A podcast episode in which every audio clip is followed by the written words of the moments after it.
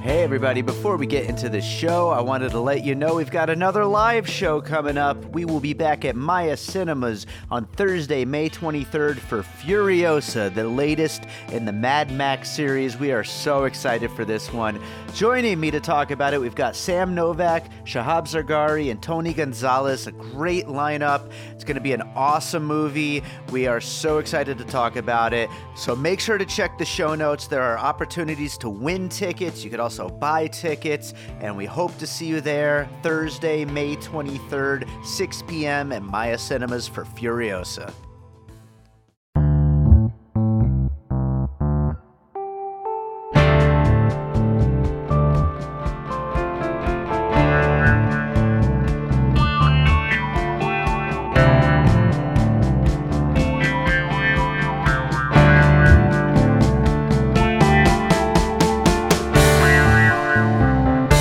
All right, welcome to a new episode of Piecing It Together, the podcast where we take a look at a new movie and try to figure out what movies inspired it. I'm your host, David Rosen. Again, I don't know, do I say that? Every once in a while I say that at the beginning of an episode, and I'm always like, do I say that at the beginning of episodes?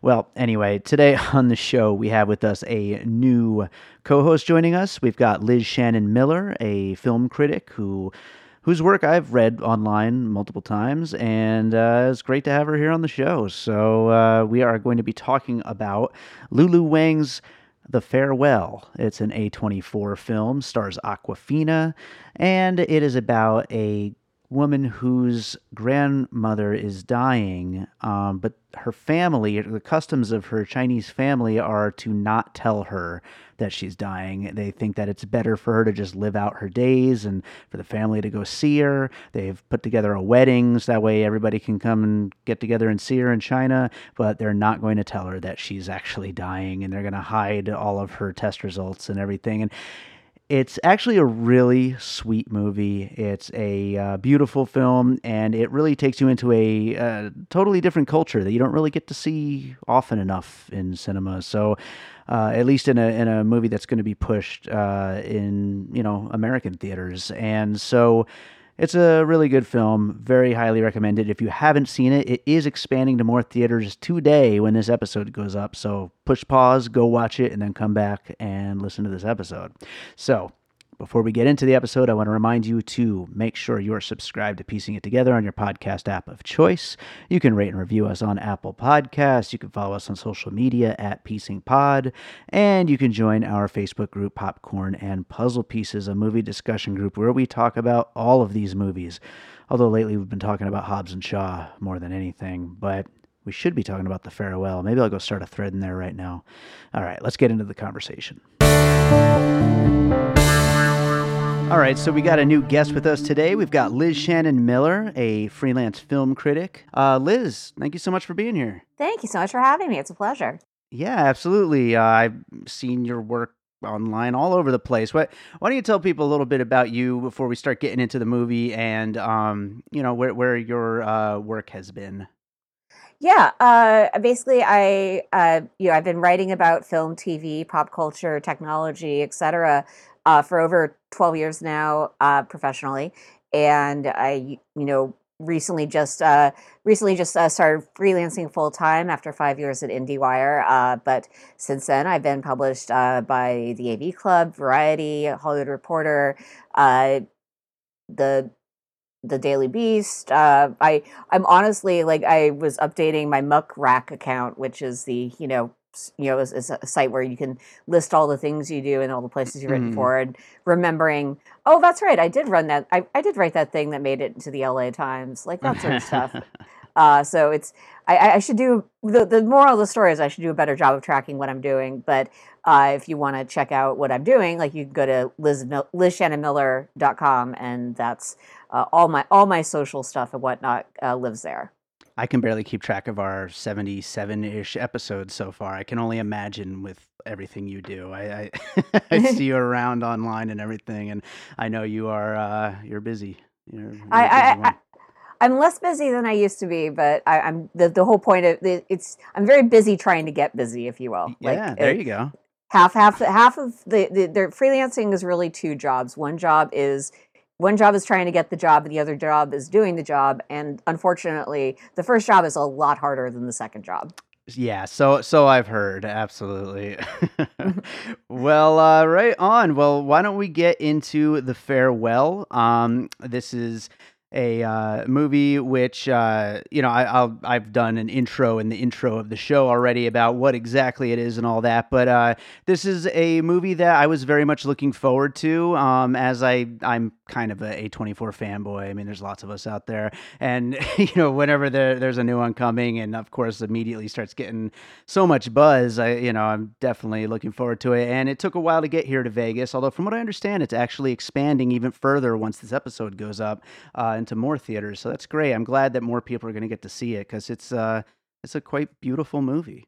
Yeah, I feel like I haven't checked the exact box office stats, but I know it had a really strong opening weekend based on its per screen average when it just launched in LA and New York. I think it's been a movie that people are talking about a lot more.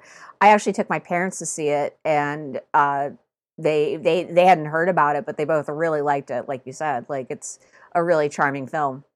Yeah, absolutely. Well, why don't we get into some puzzle pieces already? Why don't we jump in with your first one? Sure. And I'm going to say it, and then hopefully I don't get yelled at by anyone. Because there's a very specific reason why I'm bringing up this movie. It's not just because it's also about an Asian family, but the Joy Luck Club was something that was, when asked to come up with the puzzle pieces idea, like that was the first thing that came to mind. And not because it's about two Asian families, about Asian families, but because one of the elements of The Farewell, of course, is there's a lot of scenes where the families are eating together. And there's a part of the Joy Luck Club that I've always really liked, which is the part about how, the idea of taking the best portion and, what it says about you as a person at a table within this culture. And so watching everyone serve up the food and like really engage in terms of, like the grandmother insisting that her granddaughter eat, like those, that's what it made me think about. Cause it's, it's such a clean example. In the Joy Luck Club, it has like a massive significance for one of the characters' storylines, but in this film, it just reminded me that like, food is such an important part of culture, every culture, and watching how people interact over it is fascinating. Absolutely. I think food and family are going to run through a lot of my puzzle pieces as we continue through this thing. But yeah, the Joy Luck Club, absolutely.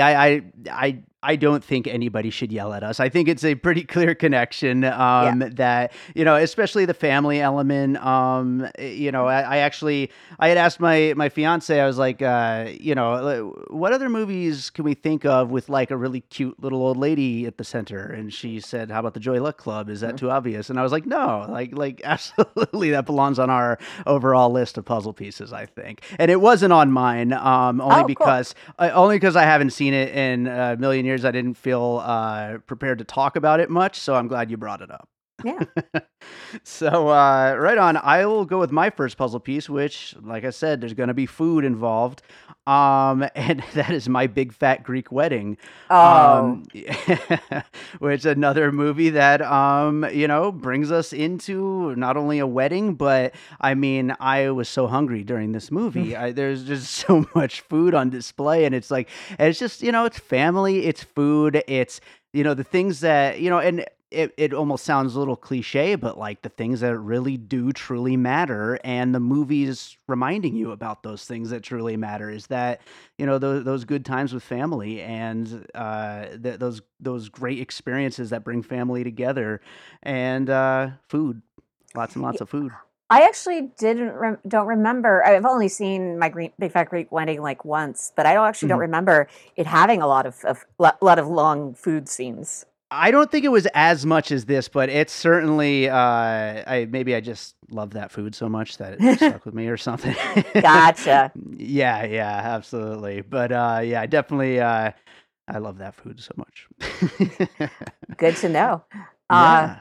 So another puzzle piece for me, and I think it's not the cleanest connection, but in terms of In terms of the fact that, you know, like as the film opens with, you know, based on an actual lie, I was reminded a bit of the beginning, the earlier parts of Catch Me If You Can, specifically how you know the character of Frank is, you know, he sees his father lying constantly.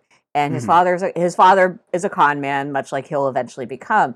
But a lot of those lies are oftentimes like they're like nice lies. They're like lies to make people feel better. And I'm not saying that there's a con involved with The Farewell. Like it's a very different sort of thing. But I feel like there's, you know, we think a lot. We talk a lot about like the idea of truth versus fiction, telling the truth versus telling a lie, and you know, the question of whether what makes a good lie, like if it's is a fascinating one. I think there are parts of Catch Me If You Can where like the story, the idea of like Frank being able to tell a story about his life versus actually telling the truth about it. You know, it's he's trying to make things better. He's trying to he's trying to make his world a better place, if only in his own head. Sure. Sure.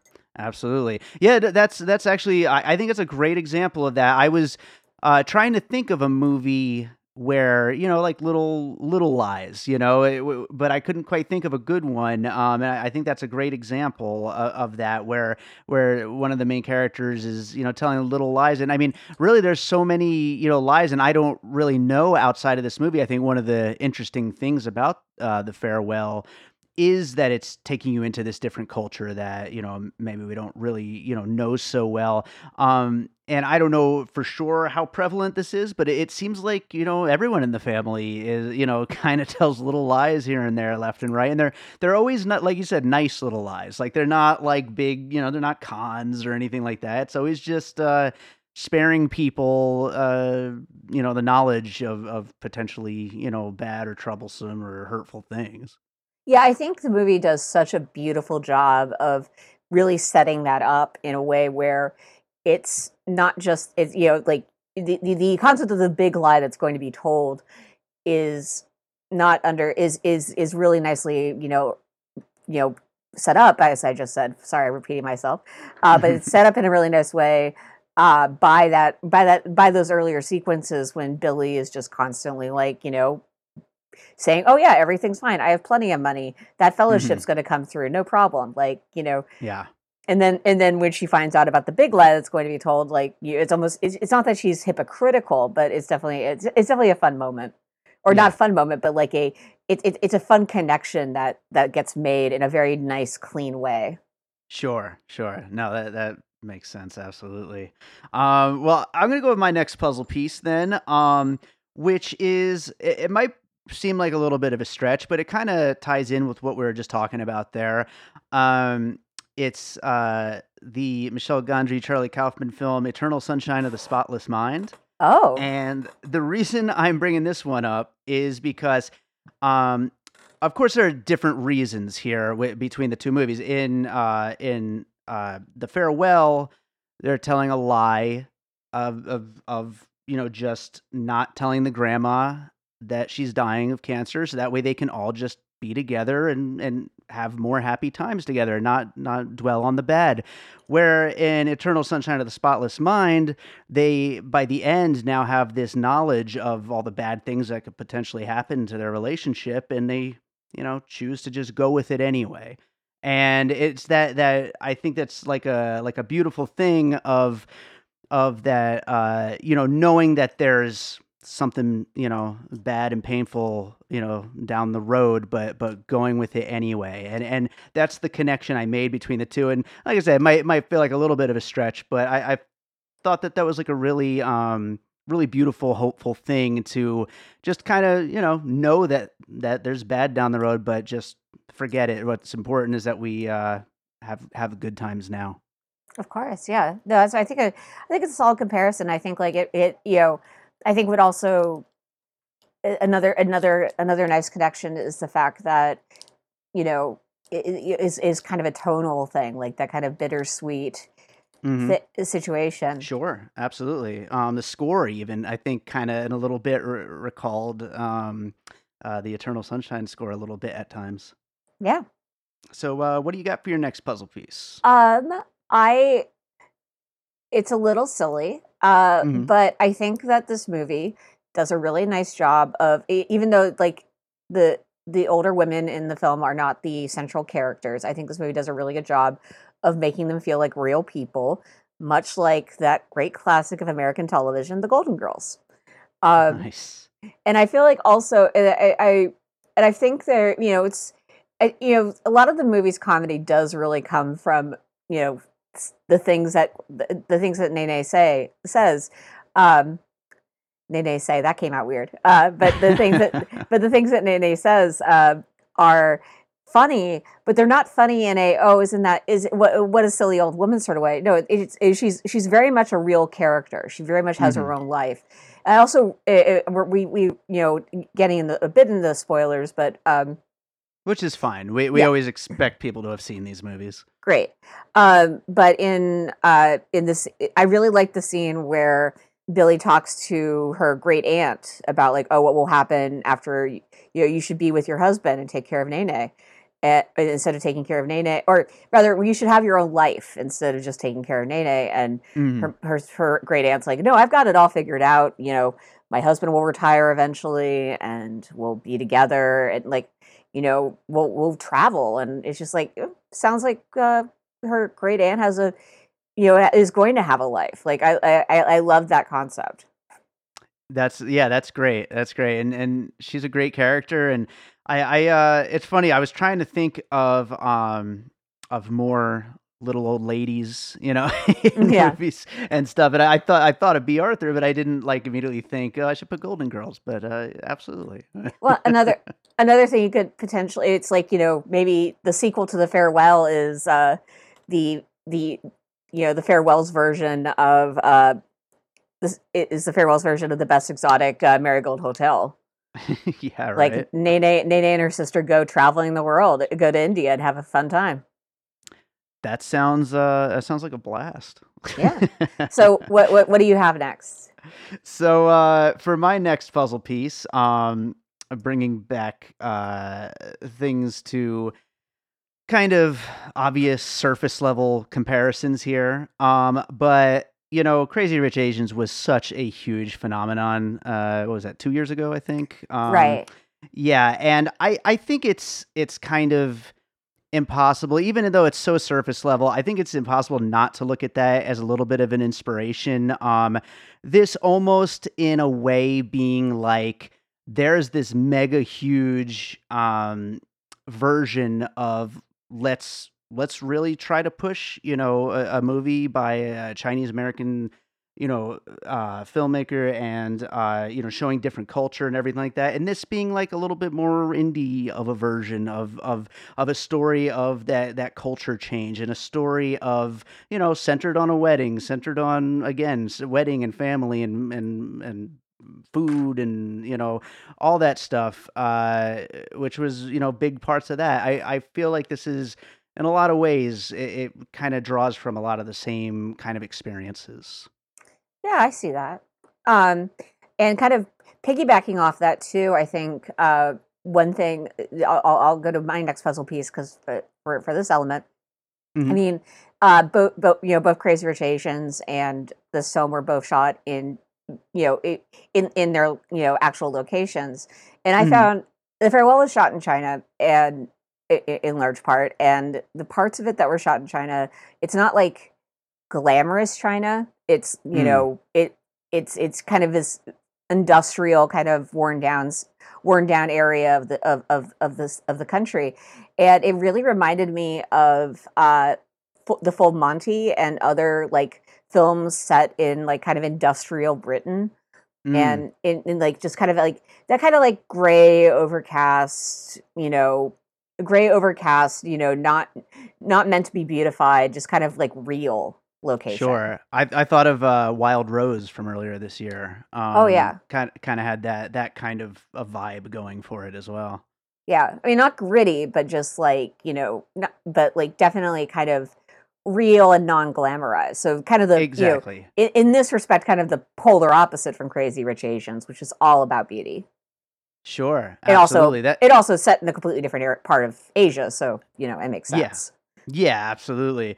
But yeah, no, that makes total sense though. It's like kind of the opposite in that respect. I like that. That's cool. And, you know, and to that piece again, another point about that, I found it really interesting that when they would jump back to New York, I almost couldn't tell sometimes, you know, it's just city. It just kind of seemed like city area.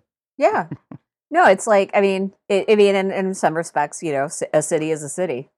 Yeah, exactly. It's a city is a city, and the people there, you know, they have different culture, but it's, you know, it's not all that different really, you know, and I think that kind of ties those things together in an interesting way. So I'll go with my next puzzle piece, and that is, you know, I think that this film in a lot of ways, more than anything, it's kind of like just like a really kind of feel good family comedy. I mean, you know, yeah, at the center of it, there's, you know, a melancholy, you know, at the middle, but really it's about the happiness of family. And I thought of Little Miss Sunshine, and which is such a, like, you know, like such a stereotypical, you know, feel good family comedy kind of thing. And I just thought of that, and that idea of, you know, through everything, family shines through, no matter what, you know, either hard or difficult or crazy situation as the family goes through. It's a movie that its main, like, kind of thesis is to show that family can really bring out the best in everything, and really bring people through all that hardness. No, I think that makes a lot of sense. And actually, I'm glad you had a good example of a family dramedy, because I was kind of blanking. I honestly, like, I wrote down Downton Abbey, like, but the thing I like about Downton Abbey, the thing I really like about you bringing in this Little Miss Sunshine is that, you know, it's a fairly large family. There's like different ages, different relationships throughout everything, and they're all really well defined. Like, Billy has a very different relationship with her father than she does with her uncle. Her uncle and her father, like, really feel like brothers, and they the scene where they're all drinking with their mother, like, it's great.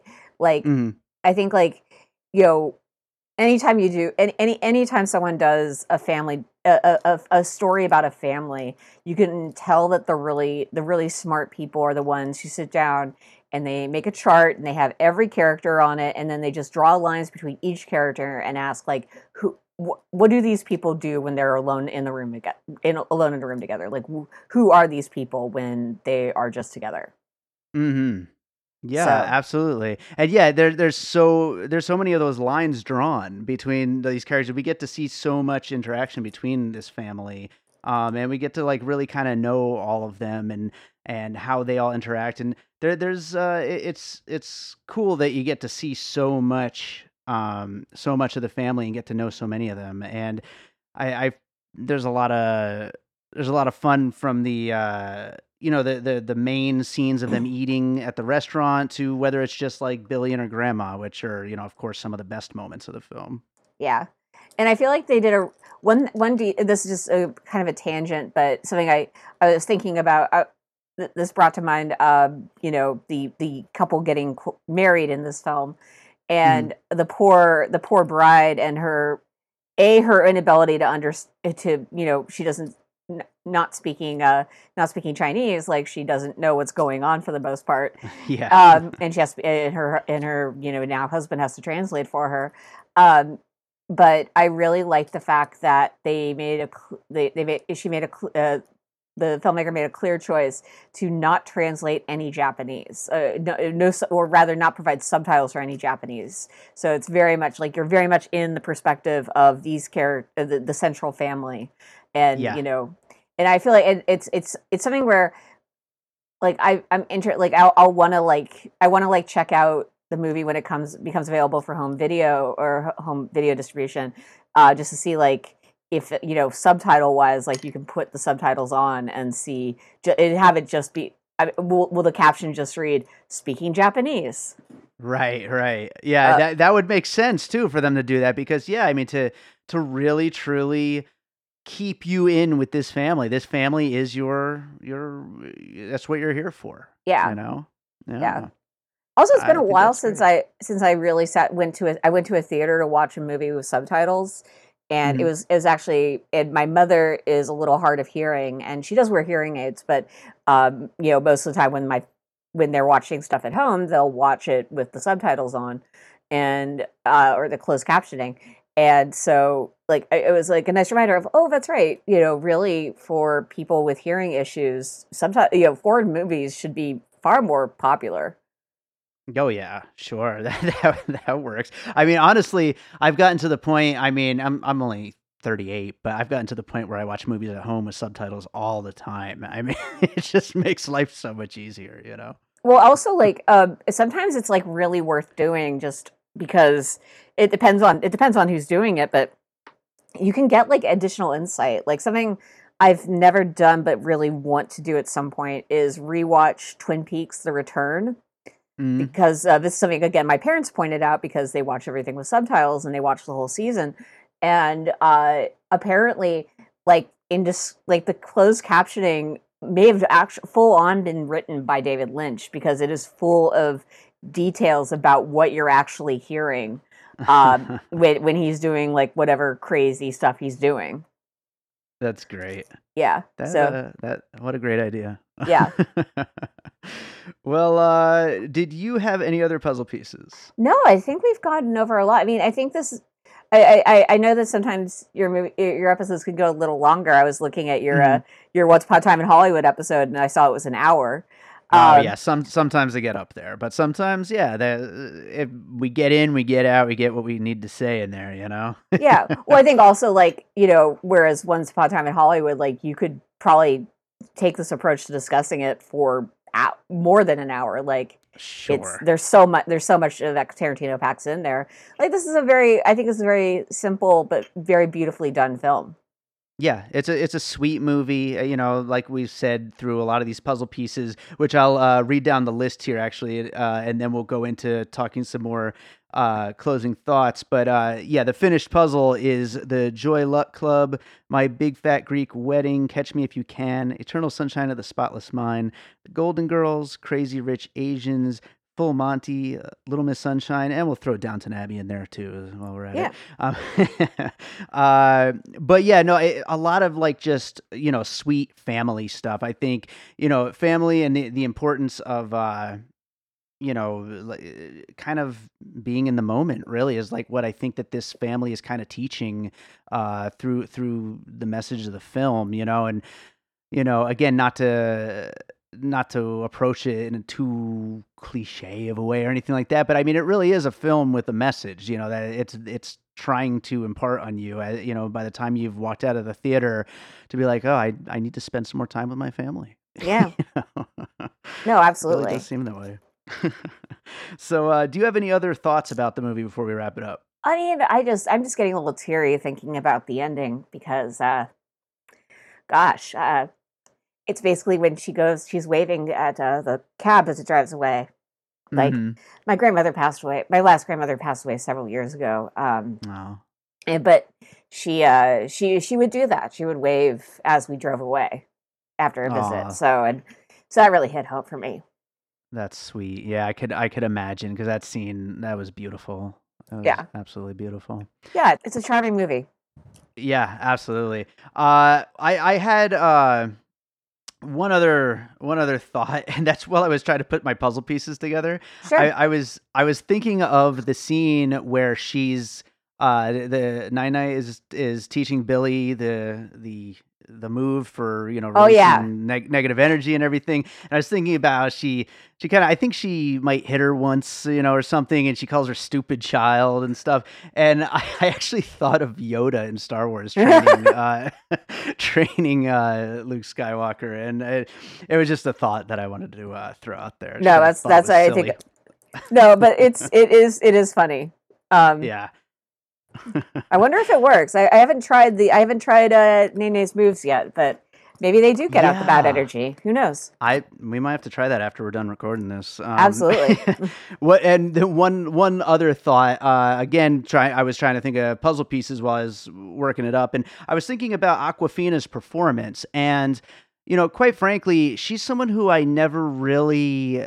It's not that I didn't like her. I just never really was into her whole thing very much, you know? And, it's just interesting seeing her take on, you know, a much more grounded, much more, emotional role. And so I was just thinking of other, you know, kind of comedic and out there actors who went on to do, you know, more grounded roles. I was thinking of maybe like an Adam Sandler film or something, like one of his PTA films or something like that. But I think she does a great job though here, really reining in her persona, and there's still shades of her being wacky and all that stuff. But you know, really doing a great job with a dramatic role. You know who's another good comparison for that? One Marshall Mathers. Who actually does? Yeah. I think Eminem had a far shorter road to cross when playing in 8 Mile, but he definitely.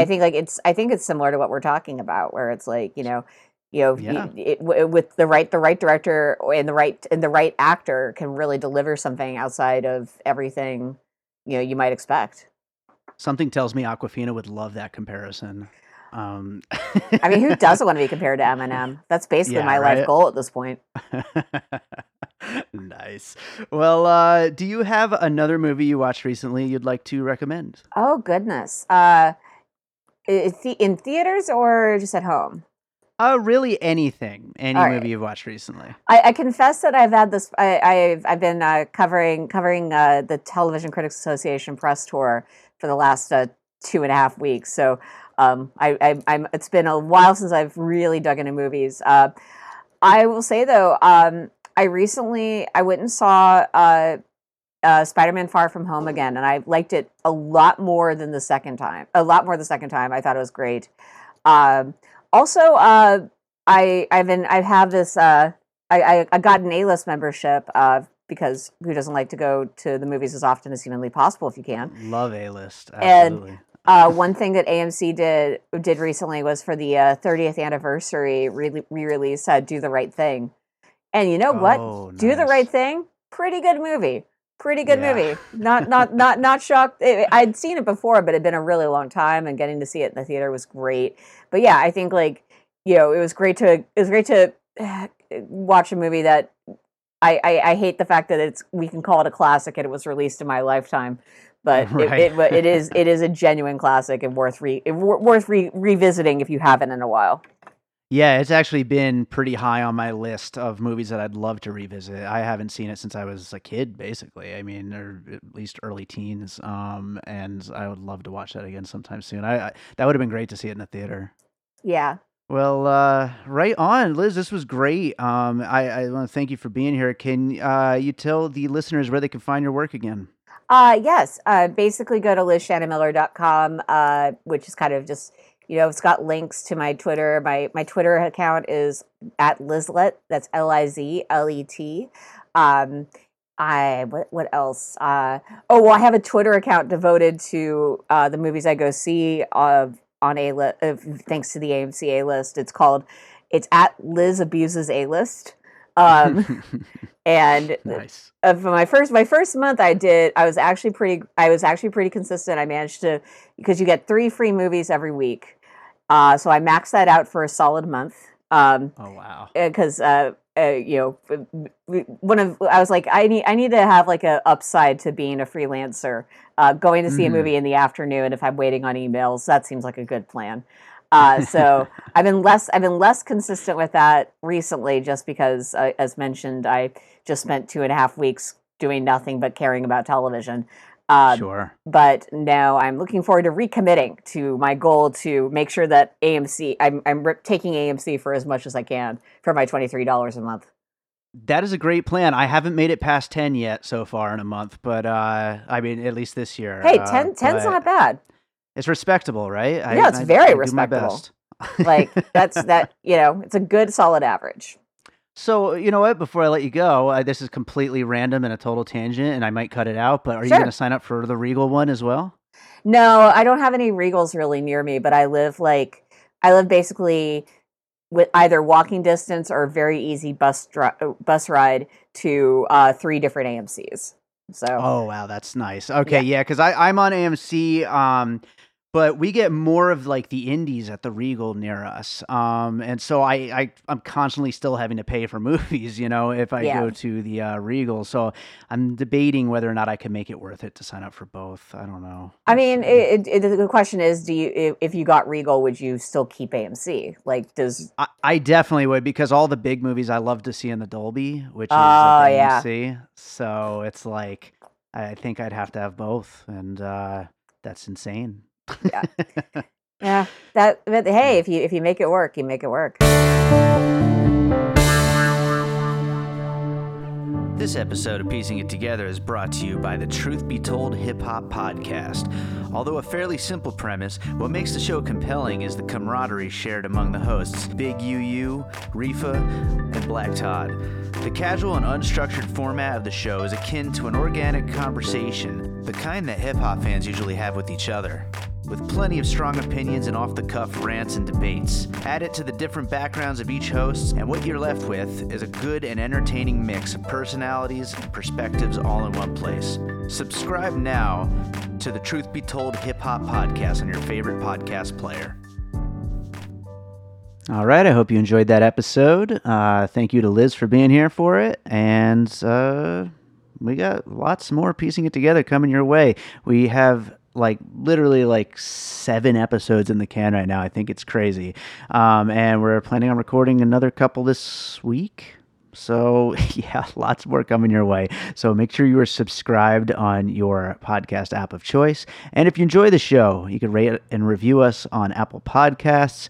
And you can just let us know what you think of the show. We'd love to hear from you. You can email me directly by davidrosen@gmail.com, or you can just tweet at us at PiecingPod, or join our Facebook group, Popcorn and Puzzle Pieces, a movie discussion group. So that does it for today. Let's leave you guys with a piece of music. What do I got to play for you guys? Well, I don't really have anything super sweet or anything from my library of music, but I do have a track called Home. The name at least fits, right? So why don't we play Home? This is from a free album that I put out called Like Ashes, which you can download for free on my Bandcamp profile, davidrosen.bandcamp.com. So this is Home. Enjoy it, and we'll be back with more Piecing It Together next week.